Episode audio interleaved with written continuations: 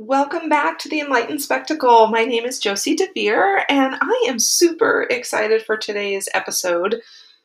Who am I kidding? I'm always excited for the current episode. Um, but today's episode is in continuation from my last episode about life having a hidden roadmap.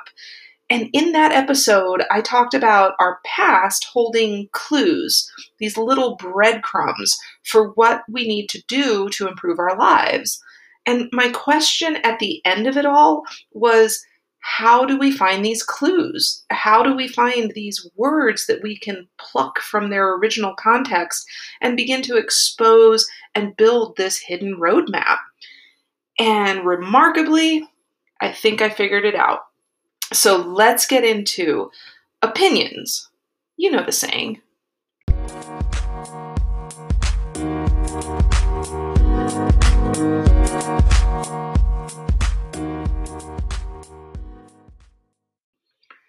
Advice.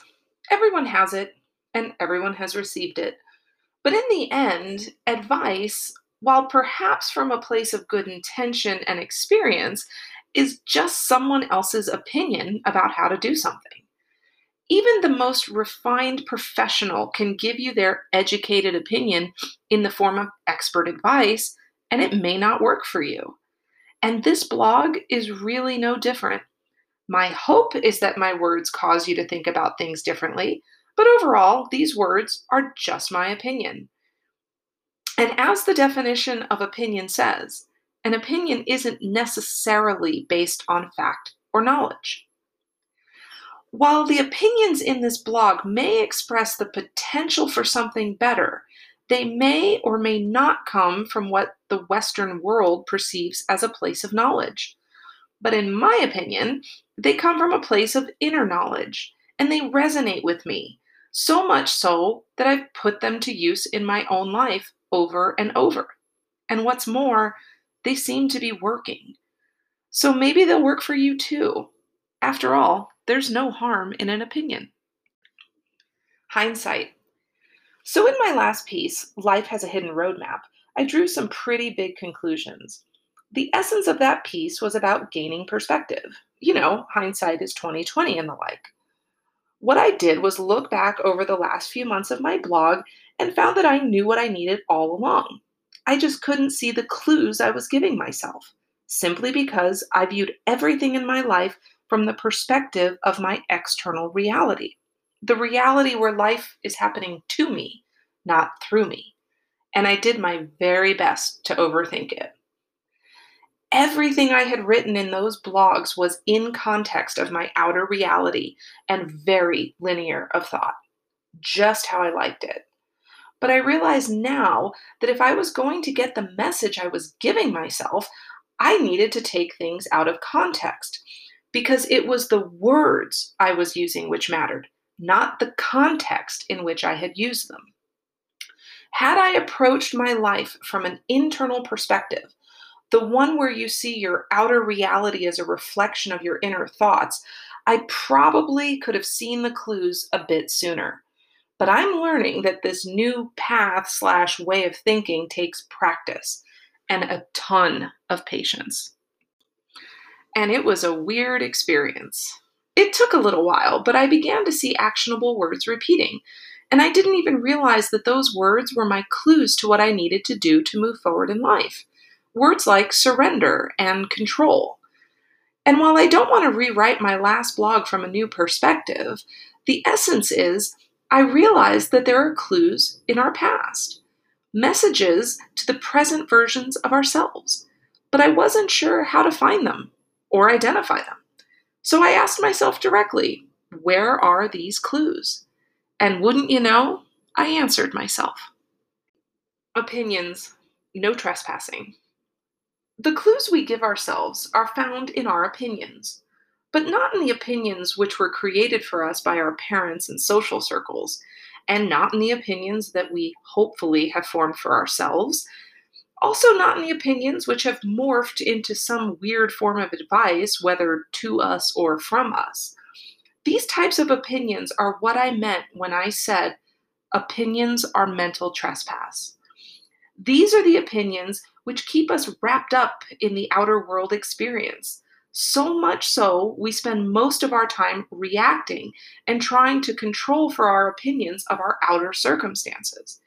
It's like a reactionary opinion, a what's best in this scenario opinion. It's survival. It has nothing to do with our inner anything. Not a bit of instinct, not a bit of inspiration. It is all root chakra. A confident opinion. So, where do we find the opinions which give ourselves clues to living our best life? Well, we must turn our focus inward and see how we describe our current circumstances. And if you revisit your descriptions objectively, you'll be able to see the difference between the facts of the circumstances and your personal truth. You'll be able to see your opinions, and within your opinions, you'll be able to see your vulnerability. And that's what you want the vulnerability. Because vulnerability shows us where our confidence is lacking, and this knowledge provides the opportunity to change it. Taking things a step further, looking at the words we use to describe our vulnerabilities are the building blocks of the phrases we need to execute to make real change. Words which, when extracted from their context, help guide us to living our best lives. Our own advice is already in us. We don't need to figure it out. We've already done it. We just rarely notice. You ever noticed how we can easily give advice to others but have a hard time taking our own advice? Yeah, that. So, where do we begin? In my humble opinion, we begin in the place I've been droning on and on about for months. It's the most honest place I've ever experienced. We must face the darkness. Keep in mind that, as unappealing and daunting as this may seem, facing the darkness simply means being brutally honest with ourselves. Truthfully, the darkness isn't all bad. It's the anticipation of the darkness which is the worst part. What we find in the darkness are our descriptions, our interpretations of all of life's undesirable circumstances. And interpretations are just a fancier, more educated way of giving an opinion. Thus, this is where we find our most honest opinions. And if we're objective with ourselves and leave the outer world influence out of it, within those opinions, we find our vulnerability, which is the source of our strength. It is within these descriptions where we will find the breadcrumbs of which I spoke. The words we use to describe our outer experience hold the keys to unlocking the layers which others have piled on top of our true essence. You just have to know what words apply. And that's so simple, I've written it in a poem. Within the context of your life are clues, tiny breadcrumbs telling you what you need to do. So write your story and look for words. Words which aren't commonplace, but not absurd. The words which resonate are the instructions for exactly what you need to do. So string them together and apply them to you. Because in the end, the truth is, you've always known exactly what to do. In my opinion, Honestly, the darkness I've become so cozy with really isn't that daunting. It just seems to be simply because we're so focused outside of ourselves. The most difficult part of all of this is embracing the element of faith which is necessary if we are to begin literally leading our lives. But not faith in anything or anyone other than yourself. Faith in your instincts, and faith that somehow inside your mind or your heart you truly know what's right for you. I've spoken so much about this inward journey and what I've learned along the way, but today is different.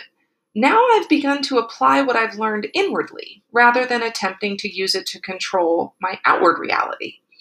From this new perspective, I can see how the darkness is essential to each of us, how it can teach us once we're done letting it hinder our attention. So, what I'm wondering now is is it necessary to reconcile the darkness before discovering the clues to your life's unique roadmap? And the answer is not as simple as I once thought. I'm just not sure that the darkness needs reconciling. It's there, it's part of us, and it holds valuable answers. If we keep ignoring it and continue to allow others to influence our lives with their opinions, our individual darkness just gets bigger and louder until it gets our attention. It's really up to us if we want to continue ignoring and diverting our attention from the darkness. It's not going away, that's for sure. If you'd like to determine whether or not it's time to tip your toe into the possibilities the darkness holds, you need to honestly, and I mean honestly, answer one simple question Is life what you had hoped it would be? Opinion editorial. What I'm about to say might shock you, especially after my previous social media rants. But I truly think that there are many people on social media with good intentions. They're spreading the word on some serious goodness. But I noticed that there is a lot of advice going around about how to react to the outer world, how to handle people who treat you poorly, and so on. And those posts get a lot of likes because people like those empowering opinions. But the simple truth is, you can think two ways inwardly and outwardly. And if you acknowledge that you are aware, it means you are also self aware. And thus, you can take charge of your perspective. You can stop reacting to the outer world and start fixing your inner world, which will seamlessly change your outer world. I know that's a bit of a brain bend there. But if you can observe the outer world, you can observe yourself and if you keep practicing this self observation, you can gain perspective. And soon you will clearly see your personal life roadmap unfold. Thank you so much for joining me on the Enlightened Spectacle. I have put a link to Life Has a Hidden Roadmap in the description. And as always, you are welcome to explore my blog at josiedevere.com.